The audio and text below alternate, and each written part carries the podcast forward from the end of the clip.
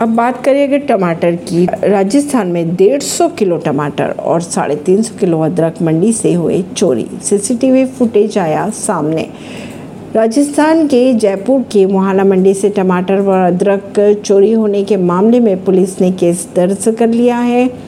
चोरी की यह घटना सीसीटीवी कैमरे में कैद हो चुकी है, जिसमें मुँह पर मास्क लगे दो चार लोग नज़र आ रहे हैं। खबरों के अगर माने तो छप्पन हज़ार कीमत के डेढ़ सौ किलो टमाटर और साढ़े तीन सौ किलो अदरक की चोरी की गई।